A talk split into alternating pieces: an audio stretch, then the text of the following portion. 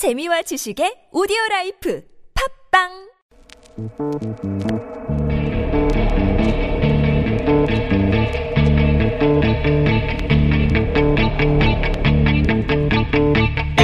Good morning, everyone. This is English Vending Machine 썬킴 인사드리겠습니다.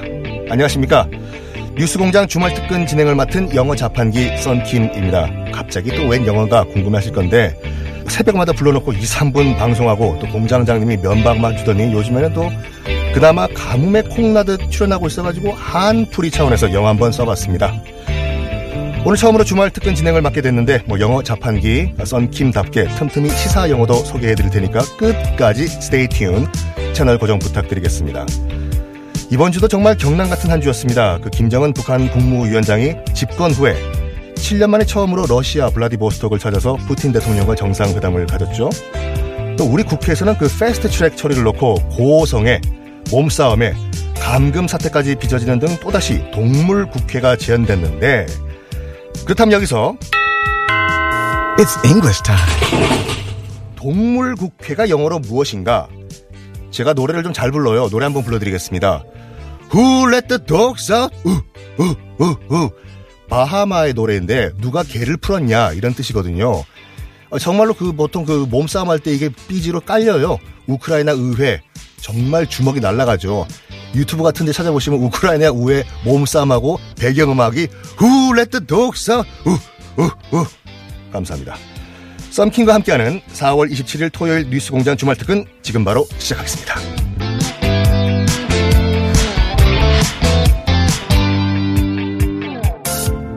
주말 특근 첫 번째 순서로 들어볼 내용은 정세현 전 통일부 장관과의 인터뷰입니다. 이 하노이 회담 결렬 후에 그 북미 협상에 진전이 없는 가운데 북한과 이 러시아의 밀착 관계가 한반도 정세에 어떤 변수로 작용할지 관심이 있었는데 어제 26일이죠. 금요일 2부에 방송된 전세현 전 장관의 분석 함께 들어보시겠습니다.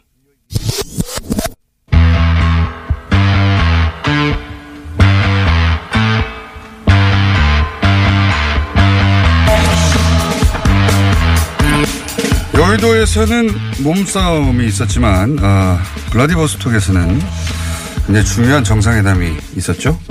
김정은 위원장과 푸틴 대통령 정상회담.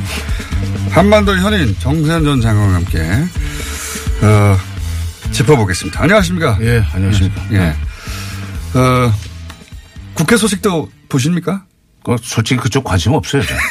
아니 왜냐하면 이 안테나를 지금 블라디보스톡 쪽에 그러셨겠죠. 그, 쪽으로 향해 놓고 듣고 있어야지 예. 언제 뉴스 공장에서 또 이게 해설을 걸어볼지 모르니까. 자, 굉장히 큰 뉴스였는데 어제 국회에서 그런 일만 벌어지지 않았으면 아마 전부 다 일면을 이걸로 장식했을 텐데 국내 언론들이. 어제의 회담을 한마디로 정의하면 어떤 회담입니까?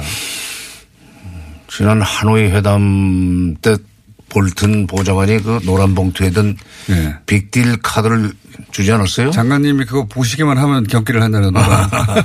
근데 장관님도 받아보신 노란 예, 봉투 그 볼턴에. 그때 빅딜 카드를 이렇게 봉투에 노란 봉투에 넣어서 줄 때는 볼튼 또는 폼페오까지도 예. 북한이 이제 도관에 든 쥐다라고 생각을 어. 했던 것 같습니다. 그러니까 도관에 든 쥐기 때문에 도관에 든 쥐라는 얘기는 북한의 북한 비핵화의 진정성을 확인했기 때문에 예. 어, 이거는 우리가 압박을 하면은 예. 뭐 상응 조치를 적게 주고 있다. 끝낼 수 있다. FFVD. CVID를 헐수시킬 수 있다 하는 식으로 주민한테 다 알렸고 예, 예. 여러 명 표명했으니까 돌아갈 수 없을 것이다. 돌아갈 수 없다. 그리고 또 스스로도 돌아갈 길이 없다. 절벽 위에 서 있다는 표현을 썼으니까. 근데 도관에 든 진 줄 알고 그렇게 그 두들겨 잡으려고 그랬는데 그래서 봉투를 꺼내놨는데 어, 봉투를 찍고 나온 거예요. 그래서 러시아로 간 겁니다. 가가지고 아, 아, 여기 봉투에 가둬놨는데 네. 가둘 수 있을 줄 알았는데 봉투를 확 찢어버린 것이다. 찍고는 지금 블라디보스토크에 가서 푸틴 대통령을 만나가지고 다섯 시간이나 지금 회담을 했다는 거예요. 굉장히 길게 했습니다. 다섯 시간이나 회담을 했다는 거는 그만큼 어 여러 가지 얘기를 다 했고 어 미국이 우리를 지금 그야말로 목조르려고 그러는데 네. 이럴 때 당신 내가 전통 우방인데 그래도 예. 좀 도와줘야 되는 거 아니냐 하는 얘기를 주거니 받거니 했던 것 같습니다. 그러니까 어저께 회담은 미국이 북한을 만만하게 보고 어, 또는 북한 외교술에 대한 연구가 없이 자기들이 일방적으로 밀어붙이면 문제가 해결될 수 있다고 어떤 착각의 결과입니다. 미국이 항상 그렇게 해왔지 않았습니까? 예. 근데 이제 북한이 미국이 좀 북한에 대해서 공부를 좀 해야 된다는데 예. 과거에 50년대 60년대 중소 분쟁 시절에 예. 그 거대 양 거대 그 공산 대국 사이에서도 도난 사이에서 등거리 외교 내지는 한때는 또 친중으로 섰다가 예. 또 한때는 또 친소로 쓰면서 그 주권적 입장을 잘 유지해왔던 소위 성공의 그 경험이 있어요 그 사람들은 예. 이번에도 그러니까 어 미국이 이렇게 일방적으로 밀어붙이니까 러시아 품으로 들어간 겁니다 지금. 예. 중국하고 작년까지는 계속 가깝게 지내다가 아 중국만으로 부족하구나. 중국이 또 미국하고 무역 협정이 걸려 있잖아요. 그러니까 예. 그렇죠. 그러니까 중국이 무역 문제 때문에 미국 눈치를 볼 수밖에 없는 것을 알고 뭐 러시아도 아직 지금 어, 미국으로부터 제재를 받고 있는 것은 있어요. 그러나 그러나 상대적으로 지금 어 러시아가 조금 자유롭기 때문에 러시아 품으로 들어가서 미국이 압박해 들어온 걸 막으려고 하는 그런 이제 정책을 쓰기 시작. 그러면 이렇게 되면 말씀하셨던 과거 5, 60년대도 그랬지만 북한이 러시아 쪽으로 이렇게 몸을 기울이면 중국도 그쪽으로 넘어가지 말라고 또 북한을 땡기지 않습니까? 그렇죠. 몸값을 높이는 거지. 그러니까 계속해서. 중국이 북한이 러시아 쪽에 기울면은 상대적으로 중국의 동북아 국제 정책에서 발언권이 낮아지지 않겠어요? 예, 예. 그러니까 아, 거의 경쟁적으로 북한 편을 쓰리라고 보고 이렇게 되면은 중국과 러시아가 아, 손잡고 예. 대북 제재를 상당한 정도 완화시켜야 된다는 목소리를 세게 내면서 영국, 프랑스, 미국은 예, 마음대로 안 되겠지만 나머지 아, 비상임 이사국이라도 안보리에 비상임 이사국 10개나 더 있지 않습니까? 어, 그 나라들을 설득을 해서 중국, 러시아의 그 입장에 예, 협조하도록 그 판을 좀 새로 깔아갈 수가 있죠. 뭐 그렇다고 미국이 그 거기 압박을 받을 것 같지 않은데 압박을 받는 건 러시아 정도가 튀어나와서 우리도 회담을 끼워줘 하는 순간 육자 회담이나 이런 얘기도 했다고 하는데 그거는 미국이 압박을 받지 않겠습니까? 그렇죠. 그러니까 바로 이제 그 대목에서 우리 문 대통령이 해야 될 역할이 나옵니다. 지금 그, 그동안에 북미 정상회담, 양자회담 예. 또 조금 판을 키운다면은 남북미 삼각구도에서 북핵 문제를 풀어나가기 위해서 서로 노력을 했는데 미국이 너무 세게 압박을 하니까 지금 예. 육자회담으로 판이 커지게 생겼다.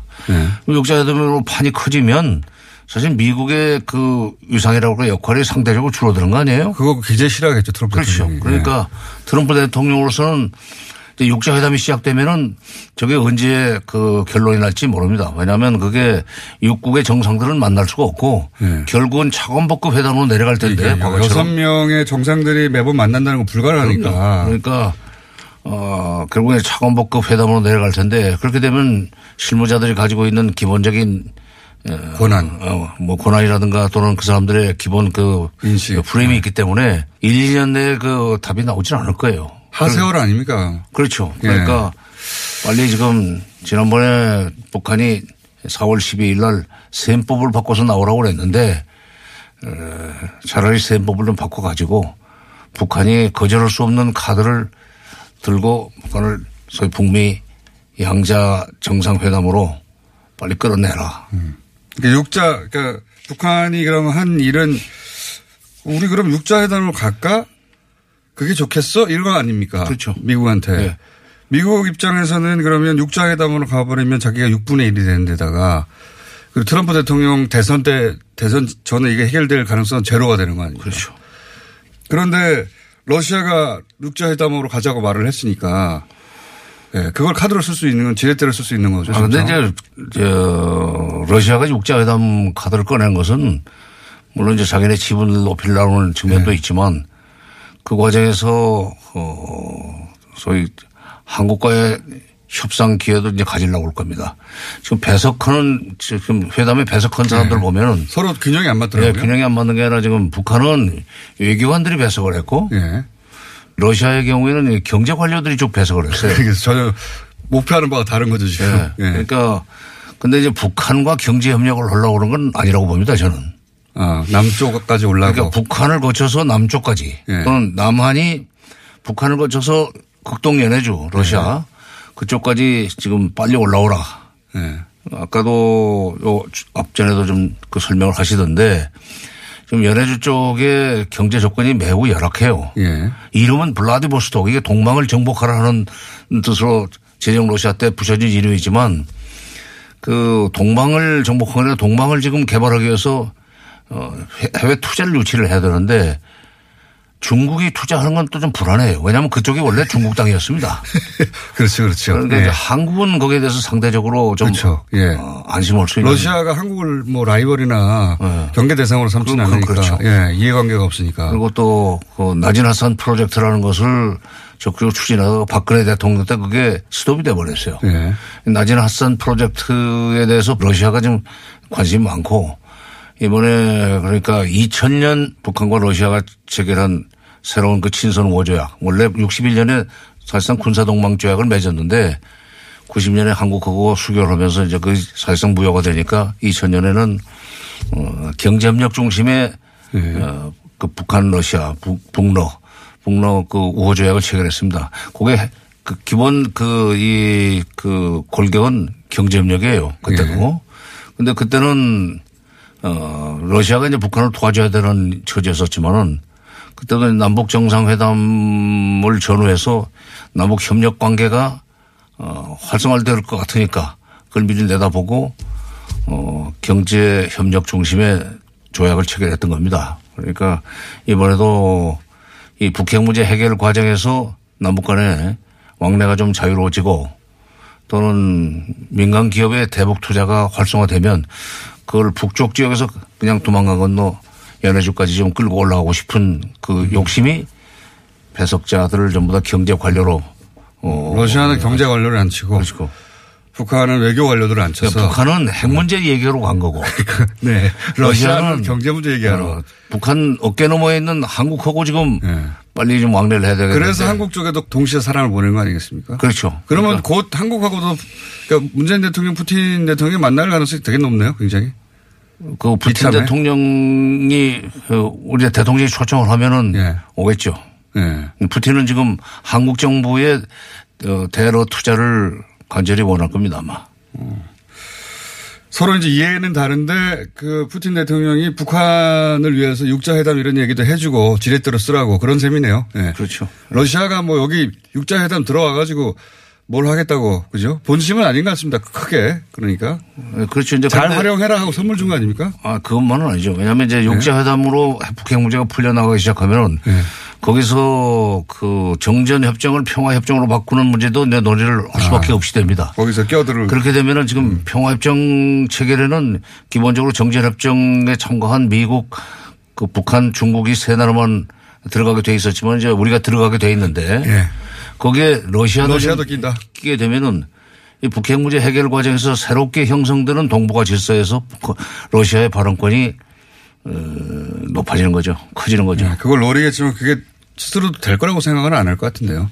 제 말은. 그러나 뭐 나중에 이제 될 거라고 믿고 그런 쪽으로 노력을 해둬야 그 과정에서 생기는 여러 가지 부수적인 효과가 있잖아요. 이건 어떻습니까? 이것들도 얼- 어, 이 대목들에 대해서도 그 언론에서 많이 언급하던데 제가 여쭤보려고 기다리고 있었습니다. 통전부당이 김영철이었는데 음. 바뀌었다. 이게 뭐 숙청이다 아니다 뭐 말들 하는데 이게 어떻게 해석이 됩니까? 일단 김영철 그 부위원장 미국이 당- 싫어했죠. 당, 당 부위원장 겸 어, 통전부장을 지금 뒤로 뺐어요. 네. 근데 완전히 무슨 철직 철직이라는 게 완전히 그 파면인데 네. 그 상태까지는 아닌 것 같아요. 왜냐하면 어 국무위원 자격도 아직 유지하고 있는 것 같고 국정원에서 그렇게 어, 분석을 하더군요. 근데 이제 그거는 지난 지난번 하노이 회담이 어 그렇게 된 데 대해서 일단 문책을. 하는 모양새를 취해만 미국한테도 메시지가 가는 거죠. 문책성은 네, 확실하다. 문책성이 있고 그다음에 김영철이 김영철이 행사하던 큰 권한이 뭐냐면 북미 관계와 남북 관계를 총괄 조정하는 역할을 했었습니다. 예, 예. 그러니까 어, 남북 대화에도 배석을 하지만 예. 저쪽 그 이제 북미 정상회담에도 배석을 했던 거 아니에요? 백악관에 갔다 백악관에까지 들어가서 오발 오피스에서 일대일로일대일로 트럼프 대통령하고 정면으로 앉아서 네. 앉아서 대화도 하고 했는데 바로 그, 어, 지금 통전부장을 별도로 그동안에 통전부 산하 조평통위원회에서 조평통 아니라 저 조선아태평화위원회 거기서 민간 차원의 교류협력 쪽 일을 했던 사람이에요 장금철이는. 예. 그러니까 당- 남쪽 일만 해라. 남쪽? 일만 해라. 그러니까 통전부는 지금 남쪽 일 중심으로 하고 그 북미 관계는 이제 외교부가 한다. 음. 어떻게 보면은 거의 정상화죠. 그동안에 김영철이 통전부장이 북미 관계까지 총괄 조정하는 것은 좀 비정상이었습니다. 국정원장이 둘 다 한 거나 마찬가지죠. 그렇죠. 예, 네. 우리로 치면. 근데 그걸 이제 불리한 것이다. 이것에 한계가 왔다고 보고. 그리고 이제 미국에서 그동안에 김영철을 좀 불편했었대요. 예. 그러니까 리용호라든지 이런 외무성 사람들이 좀 나왔으면 좋겠다는 음. 얘기를 했었다는데 미국에 이제 그 뜻을 맞춰주면 미국에서도 폼페오를 바꿀 수는 없지만 예. 아, 적어도 사람으로. 빼라든가. 뭐. 네. 예. 볼트는 못 들어오게 해야지. 이제. 그럼 미국으로 치면 CIA 국장이 계속 앉아 있다가 이제 불리한 거나 마찬가지. 우리로 그렇죠. 치면은 국정원장이 둘 다 앉아 있다가 불리한 거다. 그런 셈이군요. 김여정 부부장은 왜 안 나타나는 겁니까? 어떻게 보십니까, 그건? 그거 참. 근데 거기도 그동안에 남북대화 그 다음에 북미대화 전부 하노이에서 어, 그림자처럼 수행을 하면서 네. 비서실장 역할을 하기는 했거든요. 네. 근데 이제 김영철이 외형적으로는 총괄 조정 책임이 있었지만은 아마 실질적으로는 김여정도 거기에 깊이 개입을 했었으리라고 저는 생각을 합니다. 그래서 뭐랄까요. 그 책임을 묻는 형식을 지금 만든 겁니까? 그렇죠. 그러니까 말하자면 저 촌수가 가깝다고 해서 그걸 뭐 대충 넘어가지는 않는다, 나는. 음. 그럴 수는 없죠. 어, 손방망이로 할 수는 없는 거고 일단 외형적으로 좀 징계하는 모양새를 취하고 그렇게 되면은 그동안에 남북 대화에서도 좀 그 전면에 나섰다가 문제가 있어서 뒤로 빠지는 경우에 그냥 집에 보내지는 않더군요. 뒤에서 오히려 조정자 역할을 하는 그런 경우를 몇 번 봤습니다. 음. 아, 이런 수도 있겠군요.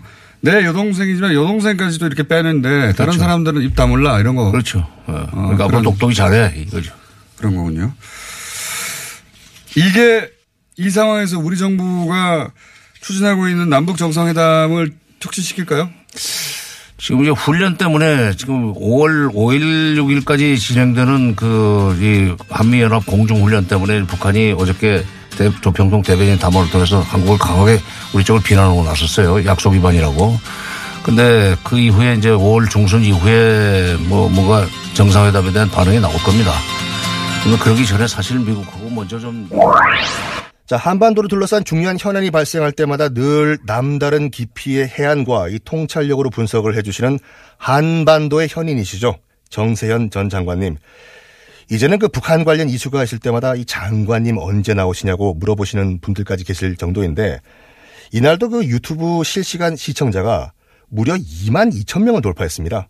이 정세현 전 장관님 인기를 실감할 수 있었는데 제가 댓글들 몇 개 읽어드리겠습니다. 이창호님께서 역시 현희님 해설을 들어야 깔끔하게 이해할 수 있네요 하셨고 치빠님은 주인공 이고픈 트럼프는 애타겠네요 라는 의견 주셨습니다. 마음 나누기님은 건강하셔가지고 장관님 통일 과정에 참여를 해주시고 통일 후까지 참여해 주시기를 기도드립니다 라는 글 남겨주셨습니다. 우리 청취자 여러분들 1년 전 오늘 기억하십니까? 2018년 4월 27일 이 남북 정상이 분단의 상징이죠. 판문점에서 만나서 처음으로 군사 분계선을 함께 넘었던 역사적인 4.27 남북 정상회담이 열린 날입니다. 뭐 그때 벅찬 감격과 희망은 그 국내뿐만 아니라 전 세계 생중계될 만큼 큰 화제였는데 그 1년 사이에 분위기가 조금 달라졌습니다. 하지만 이 4차 남북 정상회담이 곧 개최가 되고 또 성공적인 3차 북미 정상회담으로 이어지기를 간절히 바래 봅니다. 여기서 저 썬킴은 잠시 후에 다시 돌아오겠습니다. 네, 주말 특근 두 번째 순서는 지난 23일 화요일 2부에 방송된 현직 총경과의 인터뷰인데요. 이 본인의 요청으로 실명은 소개해드리지 않았습니다. 그 김학의 전 법무부 차관 수사 당시 그 실무 책임자였죠.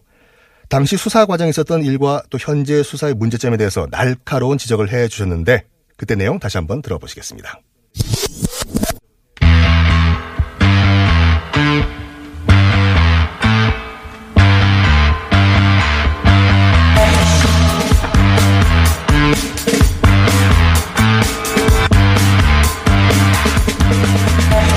인터뷰가 많네요. 김학이 사건 진도 굉장히 더딥니다. 시간이 지날수록 관심도도 떨어지고 있는데 오늘은 어, 사건 당시 수사 실무 책임자였던 현직 경찰 간부 한 분을 인터뷰하겠습니다. 아, 이름은 밝히지 않기로 했습니다. 전화 연결됐습니다. 안녕하십니까? 예, 안녕하십니까. 예. 우선 계급이 어떻게 되십니까, 현재? 아, 지금 총경입니다. 총경. 그럼 제가 이름은 밝히지 않기로 했으니, 어, 총경님이라 고 부르겠습니다. 예. 총경이면 일선 간부신데, 어, 이 인터뷰에 음성 변조 없이 응하시는 이유가 뭔가요? 그때 사건을, 그러니까 피해자분들 얘기를 직접 듣고 예. 사건을 담당했던 사람으로서 지금 벌어지고 있는 여러 가지 상황들을 음. 보고 이게 화가 나고 좀 답답해서 참기가 힘들었습니다. 아하. 왜냐하면 예. 이 사건은 분명히 경찰이 아니었으면 이 세상에 드러나지 않고 묻혔을 사건이 그게 팩트입니다. 그럼에도 불구하고 지금 며칠째 경찰청 압수수색을 이잡듯이 하고 있고 여자분들한테는 무고 오는하면서 겁을 주면서 거짓말이라는 사람들로 몰아가고 있습니다. 이런 상황은 이게 참 견디기가 힘들고 음. 답답해서 알겠습니다. 그리고 이런 것들이 뭔가 이게 뭐 본질을 어떻게 흐리려고 이러고 있는 거 아닌가 이런 생각까지 들어서 제가 얘기를 하게 됐습니다. 알겠습니다. 그, 현재 계신데, 어, 당시에 직접 수사했던 사람으로서 당시 수사하고 보고 듣고 직접 경험한 내용이 있는데 지금 본질이 흐려진다.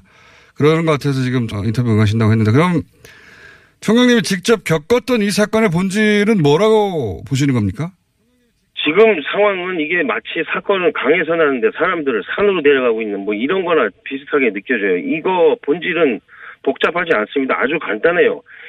경찰이 아니었으면 드러나지 않았을 사건 그 본질은 뭐냐면 예. 윤씨 별장에서 도대체 무슨 일이 있었는지 그 예, 예. 과정에서 여성분들은 어떤 피해를 입었는지 예. 경찰이 어렵게 드러낸 걸 검찰은 왜 두 번이나 적극적으로 수사, 수사하지 않았는지 이거 음. 밝히면 끝날 일입니다. 근데 자꾸 이거 엉뚱한 얘기만 하고 있는 것 같아요. 본질에 접근하려는 기색을 찾을 수가 없습니다.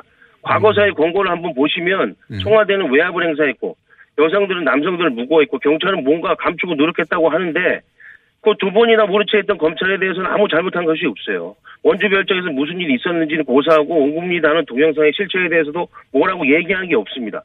수사단은 또 청와대 압색하고 경찰 뒤지고 윤 씨 체포해서 그때 관련 있는 사건인지 뭔지 모르겠는 걸로 영장을 쳤다는 건 알겠는데 이거 검찰에 대해서는 뭐라고 뭐라고 있는지 도대체 들리는 게 없습니다. 뭐 다른 사건 총장님. 수사하고 있는 것 같아요. 예. 흥분하신 것 같은 너무 빨리 말씀하셔가지고 못 따라가겠습니다. 자, 제가 천천히 다시 질문을 해볼게요.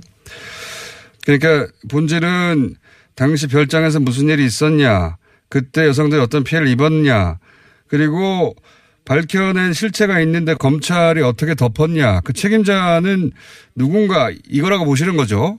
네. 예, 그게 간단합니다. 그 정도로. 예, 그런데 지금 현재 진행 방향을 보면 뭐 경찰을 계속 압수수색하고 있는데 당시 사건을 두 번에 덮었던 검찰의 잘못에 대해서는 어떤 수사가 이루어지고 있는 거냐.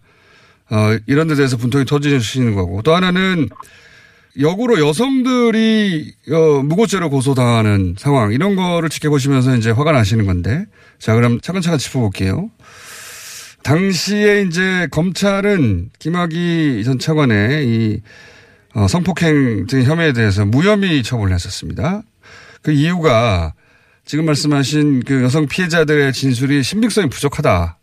그리고 증거가 불충분하다. 이 두 가지 이유였는데 우선 여성 피해자들을 직접 만나보셨죠? 예. 네네.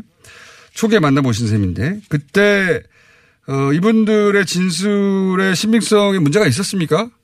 전혀 없었습니다. 경찰에서 여성분들은 아주 진실하고 일관되게 얘기했어요. 무서워. 그러니까 두려워서 이게 망설이면서도 눈물까지 흘리면서 얘기하신 분도 계십니다. 이 거짓말이나 피해자답지 않은 태도를 전혀 느낄 수가 없던 상황이었어요. 그런데 이게 이런 진술을 하셨던 분들의 진술이 왜 검찰만 가면 흔들리고 믿을 수 없게 되는지 제가 이해를 할 수가 없는 상황이에요. 검찰 가서 흔들리고 이상해졌는지를 따져볼 문제입니다. 13년 음. 당시에 음, 음. 검찰 조사를 받고 온 피해자분들이 검찰은 경찰과 다르게 자신들의 말을 들어주지 않다, 않는다. 음. 그 힘들어하는 말을 전해 들은 적도 있습니다. 음. 이게 검찰은 경찰에서 이 건 수사를 시작한 초기부터 여자분들 진술이 신빙성이 없다고 했어요. 그때는 여자분들 진술이 왜 신빙성이 없는지 뭐, 뭐 특별한 이유도 없을 텐데 그때부터 다짜고짜 음. 신빙성이 없다 했습니다. 선 수사 당시 그게 참 이상했어요. 제가 보기에는 이 불기소한 이유도 그런 예단이나 관점, 뭐 시각 그게 왜 그랬는지는 모르겠으나 그거의 연장이 아닌가 싶어요. 음. 이런 성범죄의 경우에 이렇게 발생 시점하고 수사 착수점이 떨어져 있으면 유일한 증거는 사실상 피해자 진술뿐입니다. 직접 증거는. 예. 이런 경우에 이게 만약에 누가 가해자의 변호인이라면 진술은 드는데 집중하는 게 1번이에요. 그렇죠. 원래 제가 그렇죠. 보기에는 그게 이게 우연인지 의도적인 건지는 모르겠으나 검찰 수사의 방향은 당시의 검찰 수사의 방향은 그쪽으로 갔습니다. 음. 그런데 이게 어떻게 제가 억울하고 답답하고 왜 그랬는지 알고 싶지 않겠어요. 제가 제 심정이 무슨 어떻겠습니까? 얘기인지 알겠습니다. 그러니까 어, 직접 수사했던 당시 여성들의 진술은 매우 일관됐는데 검찰에만 가면 신빙성 문제가 생긴다고 하고 검, 어, 검찰 다녀온 여성들이 검찰은 자기들 말을 믿어주지 않았다 처음부터 이런 말도 했었고 어 그리고 이 진술을 흔드는 게 오히려 가해자 변호인 측에서 하는 행위인데 왜 검찰이 그렇게 했을까 이런 의문을 가지고 계신 거죠. 예. 네, 그렇습니다. 아, 알겠습니다. 자, 당시에 뭐 여성들이 이제 검찰 조사를 받는 과정에서 그렇게 신빙성을 흔드는 검찰의 수사 기법이 등장했었다고 추정한다면, 어, 김학의 전 차관이나 윤중천 씨를 경찰에서 조사하는데, 당시에 어떤 어려움은 없었습니까? 어떤 대상자를 경찰이 개인적으로 뭐 조사하는데 그 개인적인 개별 대상자에 대해서 어려움이 생기거나 그런 건 없습니다. 사, 예. 사건을 다만 당시에 사건을 그때 진행하는데 예. 외부적으로 우호적이지 않은 환경은 있었던 것은 맞죠.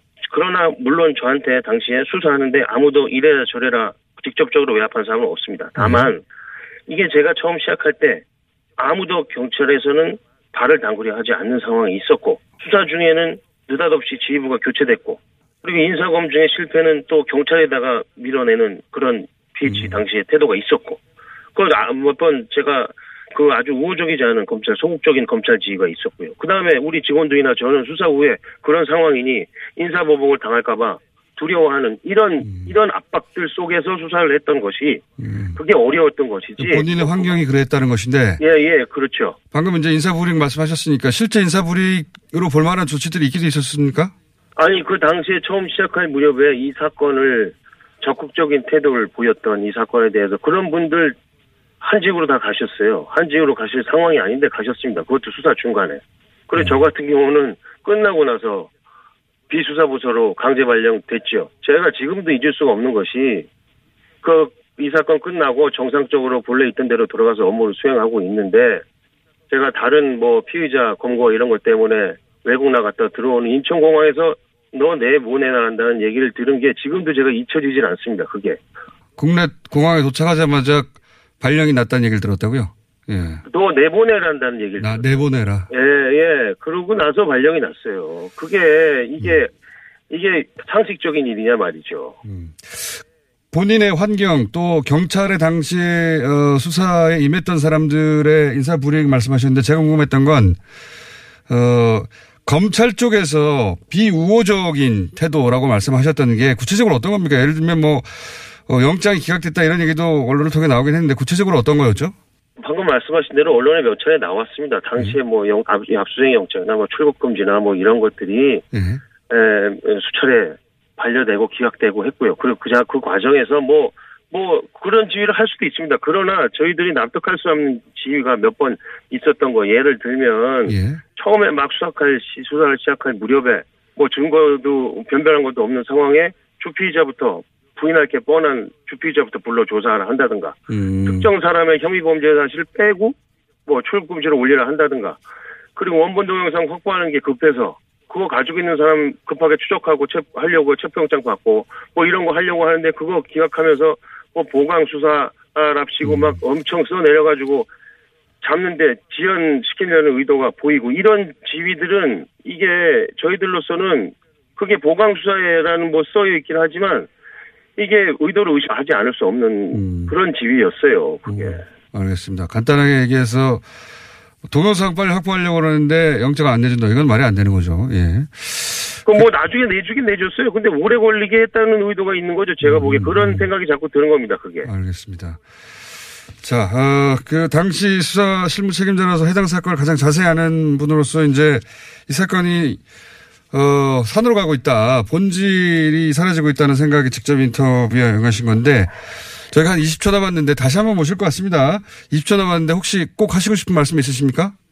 검찰이 이번에는 좀 본질을 밝혀 주셨으면 좋겠어요. 제가 보기에 사람들이 원하는 거는 뭐 복잡한 게 아닌 것 같습니다. 아까 말씀드렸던 그런 무슨 일이 있었는지, 어떤 피해를 입었는지, 왜 두 번이나 모른 척 하는 일이 있었는지 이것만 밝혀 주시면 이, 이 시끄럽고 네, 그 총경님의 속사포 같은 인터뷰에서 뭐 그동안 답답했던 심경이 그대로 묻어나는 것 같았는데 이날도 정말 많은 청취자분들이 의견을 올려주셨습니다. 몇 개를 소개해 드리겠습니다.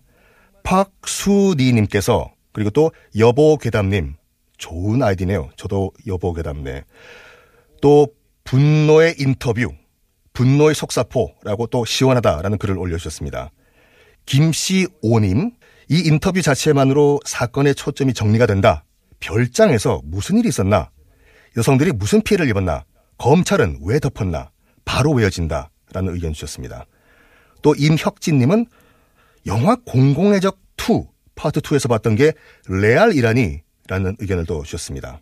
뭐 그동안 두 차례 검찰 수사에서 무혐의 처분을 받았던 김학의 전 차관.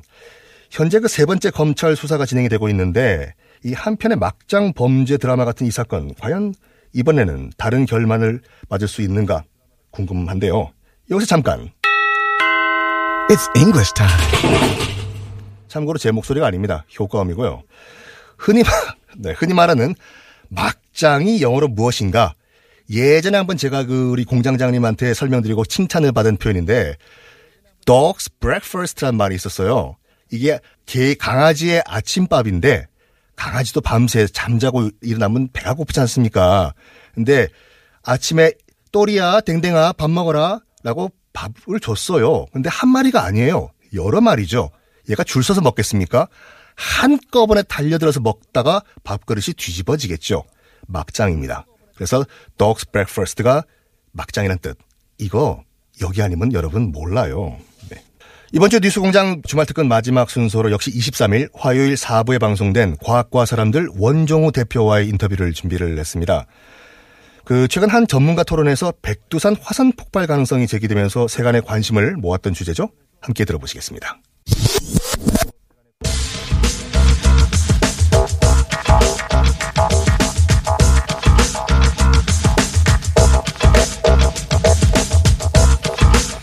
예상치 못하게 10분이나 시간이 원정우 씨에게 주어졌습니다. 어떡합니까? 보통 5분만 준비해 오는데. 그래서 지금 오프닝 멘트로 좀 천천히 하시죠. 원정우 시간 끌어주시려고. 과학 시간 나왔습니다. 과학 시간. 네. 자, 아, 오늘 주제가 백두산이요? 예, 네. 백두산 분화 관련된 이야기죠. 아, 예, 보도가. 있었죠. 얼마 전에. 예, 백두산은 화라산이다. 그렇죠. 예, 죽은 화산이 아니다. 뭐 이런 얘기 나오면서 폭발할지도 모른다. 뭐 이런 얘기. 예. 예, 그런 얘기가 사실 오래전부터 있었어요. 오래전부터. 일단 정리를 하나 하자면 예.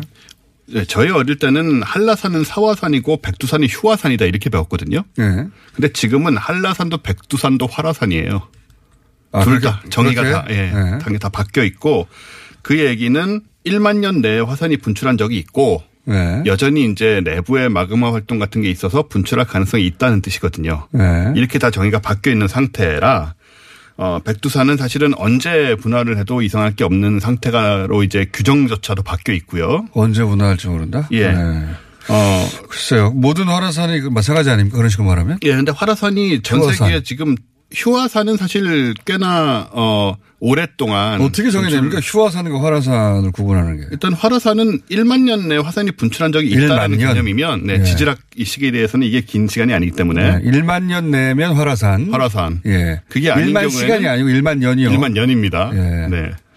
그러니까 이게 대충 역사 시대 내에 음, 해당하는 거죠. 1만 년이면 정말 오래전인데요. 예. 네. 근데 걱정 안 해도. 아니 그렇지 않습니다. 그래요? 왜냐하면 백두산 같은 경우에는 이미 946년에 폭발함 했기 때문에 946년. 1만 년 내에 폭발했다는 게 굉장히 어. 근래에 폭발한 적이 있는 946년이면 건 천년 전이네요. 제가. 그렇죠. 천년 네. 전이니까 이때 폭발이 인류 역사상 최대의 화산 폭발 가운데 하나였어요. 아 그래요? 예. 어 그렇게 기록돼 있습니까? 그렇게 기록돼 있습니다. 우리가 기- 기억하고 있는 무슨 말로 베스비오스 화산, 저, 저 폼페이를 폼페이. 이런 화산들하고 필적하는 혹은 그 이상의 폭발을 어, 했던 화산이라 그랬대요? 그랬습니다. 어. 예. 그랬군요. 이, 네. 이때 내 천년 전이라. 예, 그렇게 오래 전이 아니죠, 이제는. 아니 뭐 천년 전도 오래 전이죠. 예. 아니, 뭐 지질학 시간에서는 뭐 1초에 불과한 예. 아주 짧은 시간이고요.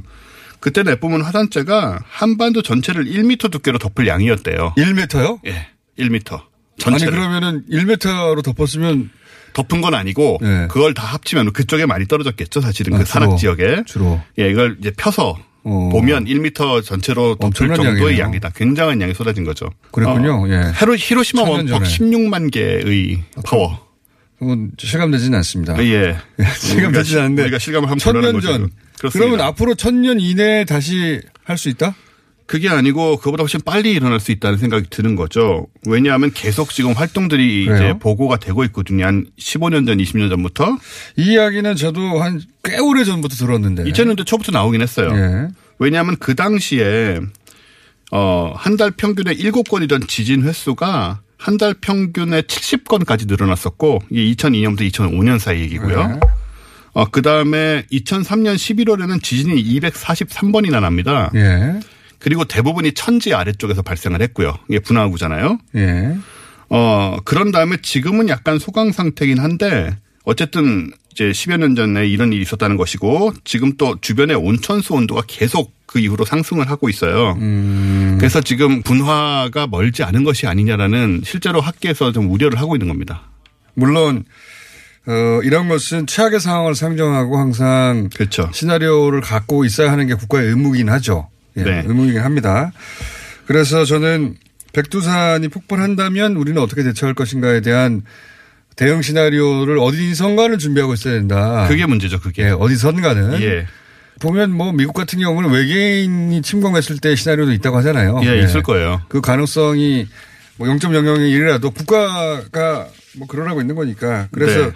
시나리오가 있긴 있어야 될 것 같은데 일반인들은 걱정 안 해도 될 것 같은데. 일반인들이 어떻게 대처합니까? 일반인들. 대체할 수 없죠. 예. 대체할 수 없고 이걸 위해서 뭐 사재기를 할 수도 없는 거고. 예. 예, 문제는 이제 우리가 과학계나 정부에서 어떻게 대처하는 건데 지금 우리 정부는 실시간 모니터링을 할 수가 없어요. 어, 이게 그렇겠죠, 북한이랑 당연히. 중국 쪽에 예. 있기 때문에 그렇겠죠. 없는 상태이고 중국 데이터를 이제 2017년에 받은 게 최근 데이터입니다. 어, 중국은 모니터링을 합니까? 중국이 모니터링을 하고 있는데 예. 북한도 이제 사태의 심각성을 인지를 하고 있고요. 그럼 근- 북한하고 중국의 데이터를 실시간으로 업데이트 받으면 되는 거 아닙니까? 근데 이제 그렇게 생각하기에는 이게 만약 분할을 하는 경우에 사건이 너무 크기 때문에 우리도 해야 예, 된다. 우리도 피해를 입을 수가 있고 충분히. 그래서 우리도 같이 중국, 일본하고 같이 이제 이 연구를 해야 되는데 음. 지금 어 남북 관계 뭐 과거에 경색됐던 상황이나 이런 것들 북한 때문에 쪽에서는 심각성을 인지하고 예를 들어서 그러면 공동 연구를 하자는 제안 같은 걸 한 적이 있어요 남쪽에? 사실 그런 식의 상황들이 몇 번 있었어요. 심지어는 어. 지난 정권 들에서도 어. 이명박 정권 때도 남북 전문가 회의가 두 차례 열렸었는데 아, 실제로? 예, 근데도 어. 진척이 없었고 심지어 박근혜 당시 대통령도 2013년 당시에 예. 어, 인서 인수위원회 주요 국정 과제 중 하나로 이거를 꼽았던 적도 있습니다. 아 그래요? 예, 그렇게 계속 이제 문제가 됐던 것인데 예. 지금 이제 같이 연구를 할 수 있는 상황으로 가다가 또 변하다가 지금 뭔가 좀 정세가 계속 음. 불안정하다 보니까 제대로 이루어지진 않고 있지만 중국 쪽에서 연구는요?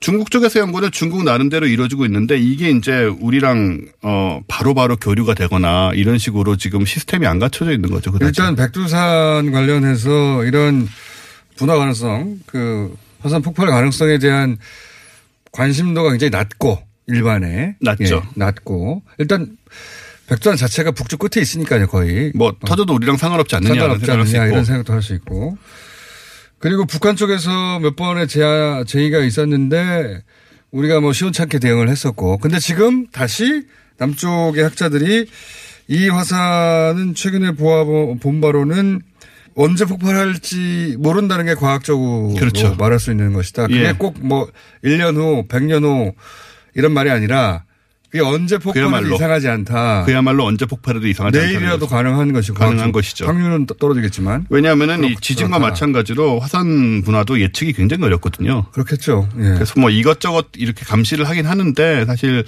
어 불과 몇 년 전에 일본에서도 화산 폭발이 일어나서 등반기에 50명이 사망한 적이 있는데 그것도 네. 전혀 예측을 못했어요. 아니, 이건 어떻게 예측하겠어요. 땅속 깊숙한 데서 일어난 일인데. 그래도 이제 기술과 과학을 총동원해서 계속 감시를 하고 있는 게 중요한데 그게 이제 미흡하지 않느냐는 것이고 백두산 폭발 어, 그런 대형 재난에 대비한 대형 시나리오 이런 게 있어야 되겠네요. 그런 게 이제 같이 한 북한, 남한, 중국 이제 공통으로 만들어져야 되는 거고 그래서 사실 4월 15일 날 깨어나는 백두산 화산 어떻게 할 것인가라고 국회에서 세미나도 있었어요. 불과 얼마 제목이 전이죠. 깨어나는 백두산이요? 예, 깨어나는 백두산 화산 어떻게 할 것인가. 예. 굉장히 좀 어, 인문학적인 제 느낌이긴 한데. 이게 피부에 확 와닿지는 않은데 네. 그런데 어, 정부에서는 준비해야 되는 일인 건 맞는 것 같습니다. 예, 그래서 정부에서 준비를 안 하고 있는 것은 아닙니다. 요즘 이제 어, 분위기가 또 좀 한참 좋아졌었으니까 어, 지난해 3월에 북한 쪽에 제안서를 보냈었어요. 아, 이 관련해서 네. 그래서 이제 어 베이징에서 학술 전문가 회의를 열고 남북 공, 국제 공동 연구를 추진하자는 의견을 교환했는데 네. 다른 정치적 사안들이나 이런 것들 때문에 이렇게 뭐 잘 진행되고 있지는 않은 게 아, 아닌가 시급한 사안은 아니다. 뭐 하긴 하자. 하지만 그 런 의식이 어, 있을 다른. 정치적 사안들이 해결되면 그 다음에 하는 걸로 하자. 뭐 이런 이전 정도다. 네. 근데 이 이슈를 들고 온 이유가 뭡니까 본인이? 중요하기 언제, 때문이죠. 언제 터질지 모르는데 그렇죠. 언제 터질지 모르기 때문에 천년 전에 터졌는데. 그렇죠. 내일 터질 수 있거든요. 이게 천년 후에 터질 수도 있잖아요. 만약에 이게 되게 중요한 심각한 문제인 게요. 예. 그- 그런 사고 방식이 바로 위험을 초래하는 건데. 그게 아니한 태도거든요, 그게. 그 만년 안에 터졌으면 활화산이고, 예, 우리는 네. 천년 안에 터진 적이 있다. 이거 그렇죠. 아닙니까? 그런데 최근에 활동이 커요. 아니 최근에 활동이 이제 징후가 많이 보인다는 점이 문제인 거죠. 과거에 비해서. 과거에 비해서 많이 보이는 건 분명하고 네. 어느 정도 지금 얘기를 하고 있냐면 심지어 영국 런던대 교수가 이꼭 영화 보면 저처럼 말하는 사람이 죽더라고요, 빨리. 예, 일찍 죽죠. 그리고 큰 피해를 끼치고 사회에. 그러니까, 아, 이게 터질 리가 있어? 이렇게 말하는 초반에 나오는 사람들이, 말 많은 사람들이 꼭 빨리 가짜는 처참하게 죽어요. 어쨌든 영국의 런던 대 교수가 이 세미나에 왔었는데요. 네. 지금 중요한 게 뭐냐면 백두산 분화 때 재해가 발생할 때 유엔 안보리의 대북 제재를 어, 해제해야 된다 그 부분에 있어서 이런 것까지 좀 준비를 하고 있을 정도로 심각한 문제이기 때문에 이렇게 웃으시면 안 됩니다. 왜 남보리가 여기서 갑자기. 아 진짜 제재가 이게 이제 재앙이 벌어지면 네. 이 인도주의적인 지원을 많이 해야 되기 때문에 이 아, 제재 너무 문제도. 대비를 근데 이게 저 사람 다 죽게 생겼는데. 법적으로나 조항적으로 대제가 이 준비가 안 돼 있으면 사실 그 당장에 바로바로 이제 네. 그분 대응을 참못 하거든요. 꼼꼼한 분이네요. 우리를 그 걱정을 많이 하시는 거죠. 백두산 폭발하면 유엔 대북 제재를 해결해야 예, 된다고. 공장장님과는 트럼프하고 달리 이 문제에. 음. 대해서 굉장히 인식이 있으신 거고 자, 어쨌든 국가는 대비해야 됩니다. 그렇습니다. 국가는. 우리 도 예. 인식이 어느 정도 있어야 국가가 대비하도록 또 만들 수 있는 거죠. 자, 매우 교훈적인 얘기였고요. 저처럼 생각하는 사람들은 영원에서 빨리 죽습니다. 자, 원조 오셨습니다. 자, 수고하셨어요. 감사합니다. 다음 주에 뵙겠고, 저는 내일 뵙겠습니다. 안녕!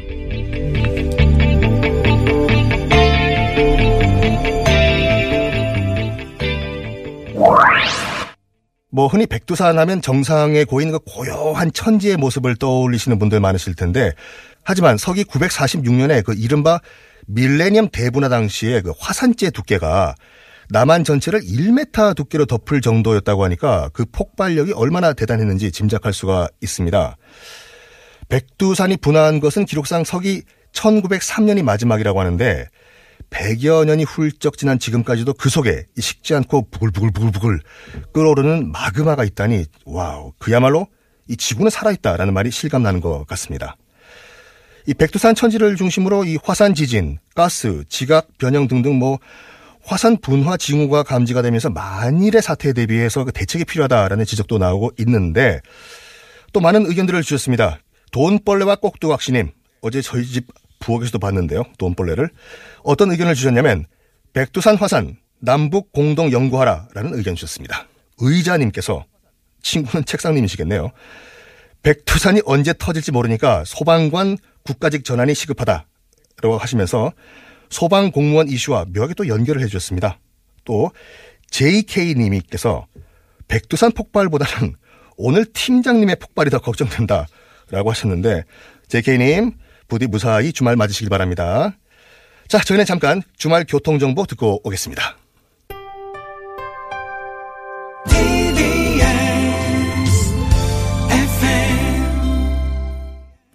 네, 먼저 서울 시내 도로 상황입니다. 이주혜 리포터. 네, 강변북로 구리방면 한남대교 부근 3차로에 사고 있습니다.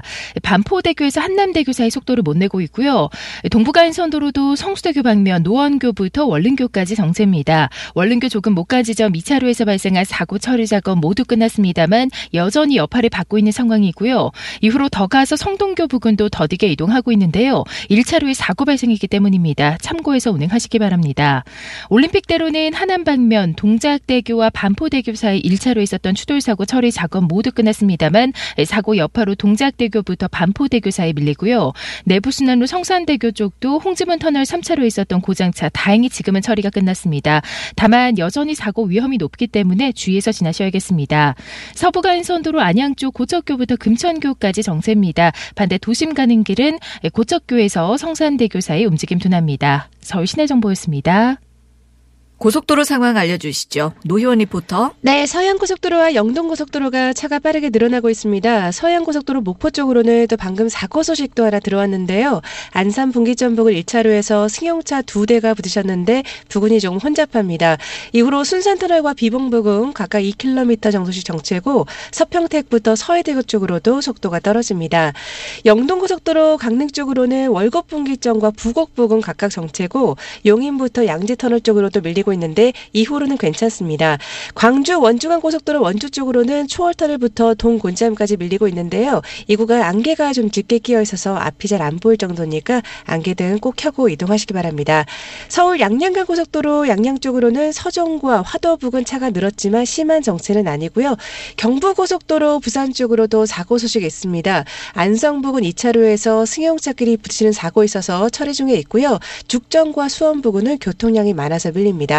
반대 서울 쪽으로는 안성 분기점 부근 5차로 화물차 한 대가 고장으로 서 있으니까 잘 살펴서 이동하시기 바랍니다. 고속도로 정보였습니다.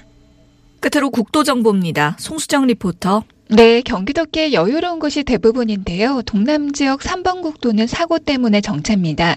이천 방면으로 성남 대원분기점 부근에서 승용차와 화물차가 부딪혔고요. 조금 전에 처리는 다 됐지만 성남 여수터널에서 대원분기점까지 한 2km 구간 시속 20km 안팎입니다. 이천 광고사거리에서 중앙사거리 쪽으로는 민속 장날이 열리고 있어서 혼잡하고요. 37번 국도 여주 나들목 주변에는 안개가 짙게 껴 있습니다. 있습니다. 사고 위험 있으니까 조심하시기 바랍니다. 서해안 고속도로와 나란한 39번 국도는 안산에서 평택 방면으로 전 구간 여유가 있고요. 48번 국도 타고 서울에서 강화로 가는 길도 소통이 잘 되고 있습니다. 동북 지역 6번 국도도 남양주 도곡나들목에서 팔당 터널을 지나 양평 국수리까지 원활합니다. 경기도 교통정보센터였습니다. 앞서 말씀드린 것 같이 오늘은 역사적인 4.27 판문점 남북 정상회담 1주년이 되는 날입니다. 이것을 기념해서 오늘 14시 27분에 강원도 고성에서 인천 강화도까지 평화 누리길 약 500km 구간에서 DMZ 평화 인간띠 잇기 행사가 열립니다. 이 동해에서 서해까지 어, 평화를 염원하는 사람들이 손에 손 잡고 인간띠를 만든다 뭐 이런 구상인데 뉴스공장에서도 지난 월요일에 이 행사의 홍보 대사시죠. 배우 문성근 씨, 또 한국교회 남북교류협력단 공동대표이신 나핵집 목사님께서 관련 인터뷰를 진행을 해 주셨습니다. 이 한 사람이 1m씩 총 50만 명 참여를 목표로 했다고 하시는데, 어, 인터뷰 당시 그 경기도 특히 파주 쪽에서는 신청자가 꽉 다 찼습니다. 하지만 강원도 고성 쪽은 참여 인원이 많지 않았다고 하죠. 뭐 이 지역은 뭐 아시다시피 얼마 전 그 대형 산불이 발생을 한 데다가 뭐 그 이후에 관광객들의 발길도 뜸해져 가지고 어려움을 호소하기도 했었습니다. 지역 경제도 살리고 평화를 염원하는 행사 취지도 살릴 겸 여러분들 주말을 맞아서 강원도 지역을 방문해 보시는 건 어떨까요? 자, 여러분들 저 썬킴은 또 기약 없는 출연을 기다리면서 오늘 뉴스 공장 여기서 마무리할까 합니다. I don't say goodbye. 저는 굿바이란 말을 안 합니다. I will say see you again. 미스터 선샤인의 마지막 대사죠. 꼭 다시 돌아오겠습니다. 여러분, 저는 영어 각설이에요. 죽지도 않고 또 오겠습니다. 여러분, 그러면 안녕!